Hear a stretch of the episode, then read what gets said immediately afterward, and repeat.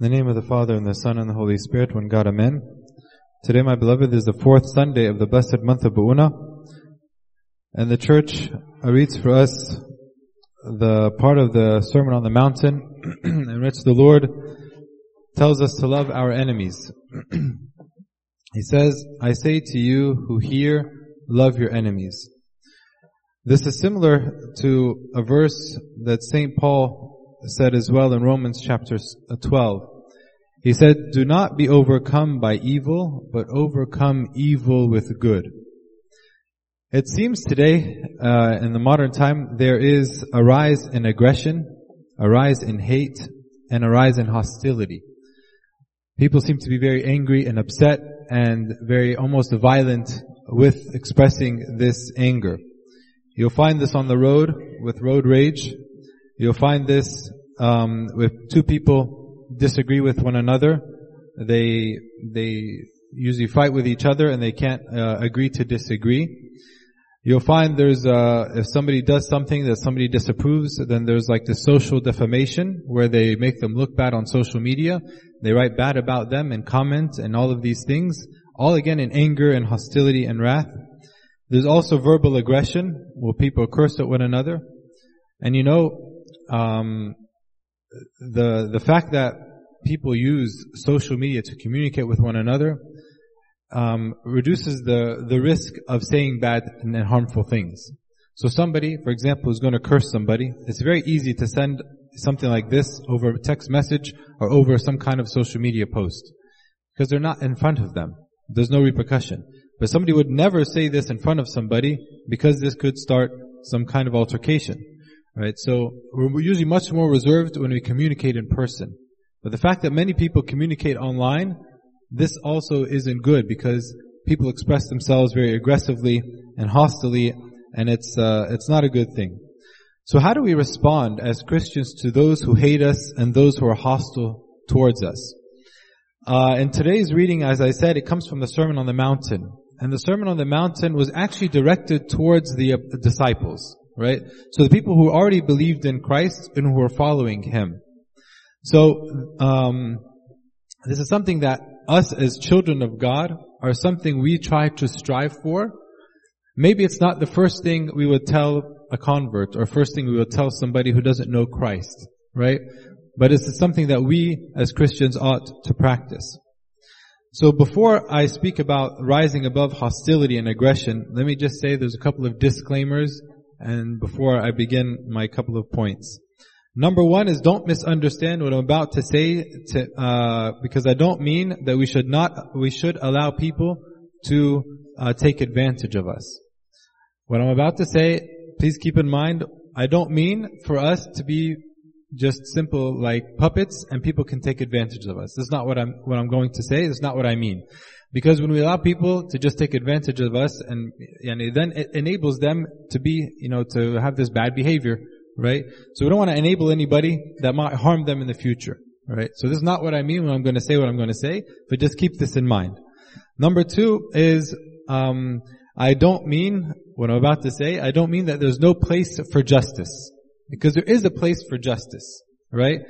Because if there was no justice, then there would be chaos and people will do whatever they want to whenever they want to. So don't misunderstand what to say.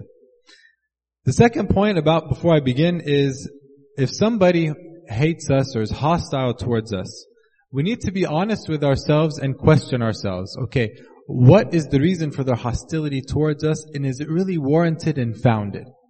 Because sometimes immediately when somebody accuses us of something, we take the defensive and we say, مش من حقهم. They have no right to be angry with me. I did nothing wrong. We just immediately become defensive. So what I'm about to say, I'm going to say, having assumed that we took this time to look at ourselves and say, you know what? What did I really do? Did I have a part in this? Are they justified in their anger uh, and being hostile towards me? Did I do anything wrong? Right? And once I've, if you come to the conclusion that yes, I did something wrong, then this is about when you go and ask for forgiveness and reconcile. Right? So all of these things keep in mind before what I'm about to say, because I don't want anybody any, uh, to misunderstand. the customary way for humans and for us to uh, measure one another is usually by justice. We measure one another by how fair a person is. You very common to hear kids say of their parents, "Oh, dad is not fair. Oh, mom is not fair. My coworker is not fair. My boss is not fair." So we usually, what's customary is to measure one another based on justice. What's fair and what's not fair. The Lord today, He wants to spark within us an inner revolutionary transition. He wants to have a, tr- transition of rather than measuring one another by justice, He wants us to measure one another by grace. By grace. And he wants his disciples to understand that there should be no hostility or insult that should allow them to turn from their determination to do good. He wants them to do good regardless of what the other person's reaction are or how hostile they are. He wants us to be perfect just as he is perfect and he wants us to be good just as he is good. And he wants us to be loving just as he was loving. This unconditional love. So then how do we respond to the unwarranted hostility and insults towards us? Number one, we read in the Pauline epistle from today, from Colossians, St. Paul's letter to the Colossians, chapter 4. He says in verse 5 and 6, walk in wisdom towards those who are outside. Those who are outside of the non-believers. So he says, walk with wisdom, or walk in wisdom towards those who are outside, redeeming the time. Let your speech always be with grace, seasoned with salt, that you may know how you ought to answer one another. So the first point is we can deal with this hostility by letting our speech be seasoned with grace. And I think when I read this, the key question here is um, that you may know how you ought to answer each one. So meaning what? That there is a way in which we ought to answer someone. There's a right way in which we ought to answer someone. But the bigger question is, okay, how do we answer someone? This is the difficult question.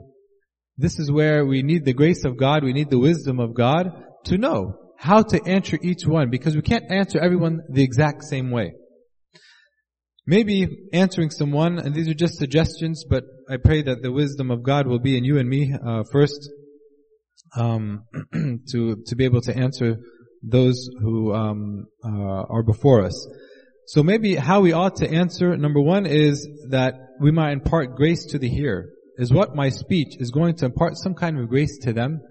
Will they see God's presence in me? Will they see His forgiveness? Will they see His patience?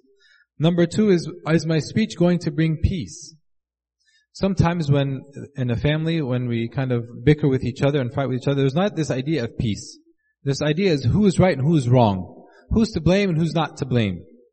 But sometimes just, you know, accepting and make, letting things pass brings peace. Or accepting like, okay, there was a mistake made and it was my fault. Maybe I wasn't entirely at fault, but I'll take responsibility for it simply for the sake of peace. This brings peace. How we ought to answer each situation, each one. Maybe we ought to answer with the motive of reconciliation. حاجة تحزن قوي when you find one of the youth come and say, I went and told, you know, I did something wrong and I went and told mom and baba that I'm sorry and it took three days for them to forgive me. But this child, when we take three days for us to reconcile with our children or reconcile with my wife and my, or my husband, what will we think of God? What will these kids think of God?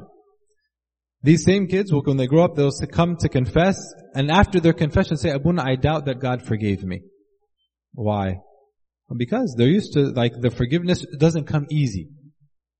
And I feel like when I go and confess, God doesn't forgive me easy. Because Mama Baba didn't forgive me easy. Right? So maybe this, we ought to answer in a way that brings reconciliation. Maybe we ought to answer to bring them closer to Christ through my speech. And it's not simply the words, because sometimes we can say the words that are good, but maybe our demeanor is not so good or maybe our tone is not so good. On a lighter note, I had a professor in college that I used to work with in the lab. Ironically, his name was Dr. Goodman. He was a very good man. Um, and uh, one day we had just gotten, we waited like a month for these cells to come, and then I was supposed to feed them, and instead of putting the media for feeding them, I put bleach. So I killed them all. And then they all turned white, and I went to him and I told him, uh, this is what happened, this is what I accidentally did. And then he looked at me and he, and he had this chuckle. He's like, and I thought to myself, oh, he's smiling and laughing, but I know what this meant. This like, this is bad because we waited a month for these when we paid money for these. So sometimes we can say things that seem to be good, but we say it in a way and our tone and our demeanor is the opposite, right? But what is understood, of course, is our nonverbal. Just remember, a soft answer turns away wrath, but a harsh word stirs up anger. So number one, we need to let our speech be seasoned with grace. Number two is we need to be patient. Listen to what uh, the St. James says in the Catholic epistle from today. He says, My brethren, take the prophets who spoke in the name of the Lord as an example of suffering and patience. Indeed, we count them blessed who endure. Mind you, he's speaking here about the prophets. What was the job of the prophet in the Old Testament? It was to tell them the word of God. And somebody like Jeremiah or Isaiah and so on, these were people who, although they were people of God and did maybe miracles, but the people didn't like them because they rebuked them. And they called Jeremiah like the weeping prophet. Like, so every time he would go, they would be, you know, they would get on his case and they didn't want to hear him and all of this stuff, right? So he was not loved at the time. But then St. Paul is telling us to take these people as an example of suffering. What were they suffering for? They were suffering with the people. To be patient with them in their repentance. As an example of suffering and patience, indeed we count them blessed who endure. Now we count those prophets blessed, but at the time, they looked at them and they said, you know, uh, stop what you're doing. You have heard of the perseverance of Job and seen the end intended by the Lord, that the Lord is very compassionate and merciful. So maybe we need to be patient while the ungodly is being transformed. Sometimes we expect the people to be transformed in a moment. To be like this St. Paul, you know, incident where you go from being, you know, somebody who persecuted the church, somebody who made all these mistakes, to all of a sudden being a saint. But this is a very rare occasion. Mostly this takes time, especially if it's a character issue that I'm working on. And something as I get older, I realize, you know what, I have this bad habit that I've had for 20 years, right? To change something like this takes time. So we need to be patient with those who are you know, perhaps living in an ungodly way or doing ungodly things as they transition into or transformed into the image of Christ. The Lord, for example, before his accusers, he was unjustly uh, sentenced to death, and he was crucified, and he was flogged, and all of these things, and the Lord endured these things patiently. Certainly, if the Lord would have opened his mouth in defense, he would have been justified, because he's God. He silenced everyone before. But he kept his silence to be patiently endure that what he's going through will one day assist in their repentance and their return to him. So, and the same with Saint Stephen. Saint Stephen again did the same thing as Christ. How about when our children are disrespectful to us? Yes, this, this is something we shouldn't tolerate and shouldn't be the case. But there needs to be patience because one, they are still children. Sometimes we think that children are adults and they should know what we know. And we treat them as if they are adults, at least in our mind. And we expect them to grasp concepts and to make changes in their life just like that. And if they don't, that's it. I can be upset with them for days. We need to be patient as they are transformed into image of Christ. We need to be patient with the husbands and wife as they are transformed into the image of Christ. Transformation takes time, patience, and a lot of hard work. Number three is that we can um, respond to the hostility and aggression with appealing to reason and not violence.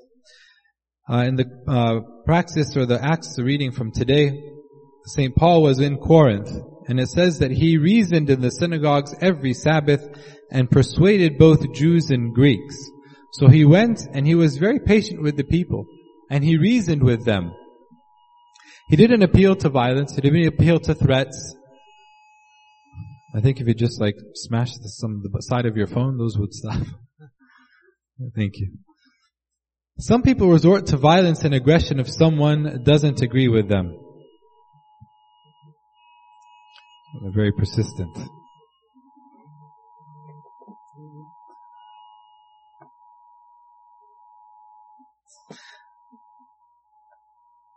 Some people resort to violence and aggression if someone does not agree with them. And the media wants to suppress at some points this free exchange of ideas. Some media platforms, they want you to believe and read only one side or one, you know, side of the news or one side of a story. So they can kind of guide you. And if you disagree with them, khalas, you're going to be deplatformed. You're not going to get any more, you know, likes. You're not going to be any, we're not going to give you any exposure. We're not going to share your content with anyone, right? So they want people to be in one, in one way. Um, but we can't respond to this with violence. Because if you think about it, if we respond in violence, then no one won. If, for example, somebody comes and hates us because we're against the LGBTQ ideology, right? And they become aggressive at us. And in return, we get aggressive back based on the biblical standard, right? And maybe we curse and say, you're this and you're this and you're this. If you take a step back, okay, Satan, we know this is a sin, so Satan's happy with this. But on the same note, hatred and anger and wrath is also a sin, right? So if we take a step back, we think we're defending orthodoxy and defending Christianity, but in fact, Satan won. Because he made us angry, right? And we made, he made us hate them, or hate someone. So Satan actually won both. But we didn't know that. We didn't pay attention. We thought we were defenders of the faith, and we turned out being those who are hostile and angry, just as maybe perhaps they were, right? So nobody wins. Satan is the only one who won, and he got us both.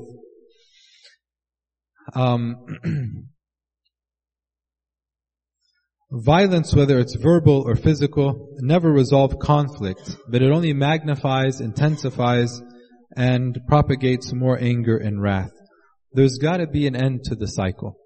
You know, if somebody responds with anger, and I respond with anger, this will continue the cycle. But there's gotta be one of, the, one of you or one of us who rises above the anger and the aggression. The idea that I must beat him or her, and I must have the last word or else. It takes one of us. That's why, you know, when the Lord said if somebody, you know, insults you and slaps you on the cheek, He says turn the other and offer him the other. Why? It's to break this cycle. Because you can never get to somewhere good and positive if all we're adding is negative. Right? Two negatives don't, will never equal a positive. Right? So we need to add something that is good. And perhaps the first good thing is to not respond to the evil or the aggression.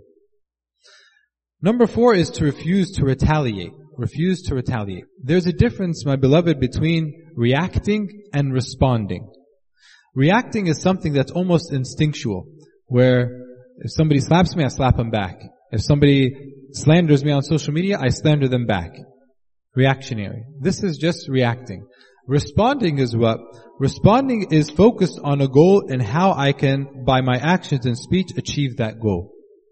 If I've analyzed the situation, I've taken a moment to step back, analyze the situation, and see, okay, what do I want from this conversation, or what do I want from this person? And is being angry and aggressive the way that I get there? Or is by being patient, is by saying this word in a calm manner? This is responding, right? So we need to refuse to retaliate, refuse to just simply be reactionary creatures. We're greater than that. The animal kingdom we could say is reactionary, but we can respond we can respond and God gave us this mind. There was a story of David and a guy named Nabal. David, when his men were in the fields, they took care of the, the, the shearers of, uh, of Nabal and they protected them. But they needed some food. So they went and David sent one of his messengers to Nabal and told him, please give us something to eat. We did this and we're protecting your herd and all of that in the field. And the guy turned and said, who's David? Although he was the king, he said, who's David? I don't know who David the son of Jesse is. So David in his anger, he reacted. He got his men, he said, take up your swords, let's go and let's kill this man and we'll take what we want by force. Thankfully his wife, very wise woman, Abigail was there. She heard of this, took some gifts and went to meet David on the road. And how did she meet his anger and aggression? With humility. She dismounted from her, her horse or whatever she was riding. She bowed down to him, addressed him as my Lord, gave him all the gifts, apologized for what her husband, you know, did, and she diffused the situation. She added something positive, right?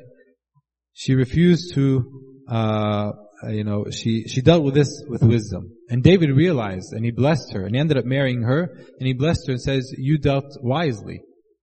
Because he, was coming in his wrath and she was able to diffuse his wrath. Right? So he came to his senses. Lastly, we need to show them love.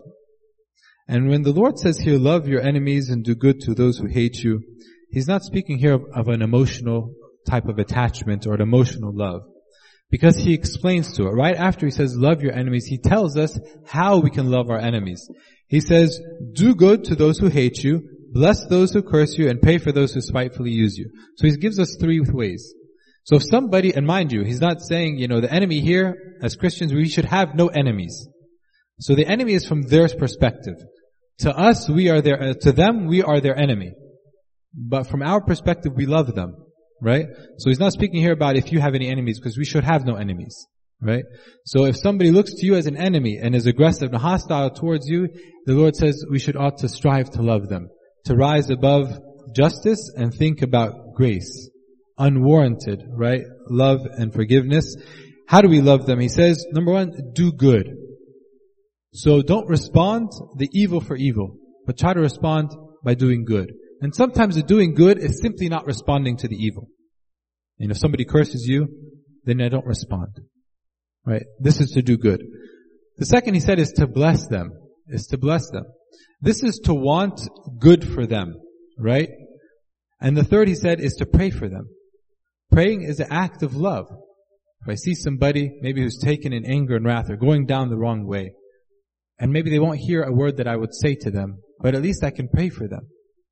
And you know, sometimes if I know somebody doesn't like me, or has something against me, and I pray for them, this prayer can change their heart. Because the God whom we're praying to is the God of the hearts. He knows the mind and the heart and the soul of every person. And He can change them even if they're non-believers. Even if they don't even believe in God. But He can change their heart towards you. This love should be rooted in your desire uh, for everyone's salvation. So when we show them love, again, it's my desire for their salvation, even if they hate me, and even if they don't like me. These are just a few points in which how we can um, maybe respond to those who are hostile or angry or aggressive to us with uh, that's unwarranted. Um, of course, if there is somebody who's angry and upset with us for good reason, then as I said in the beginning, we need to ask for forgiveness and repent and reconcile with one another. May God grant us His wisdom. To Him be the glory forever and ever. Amen.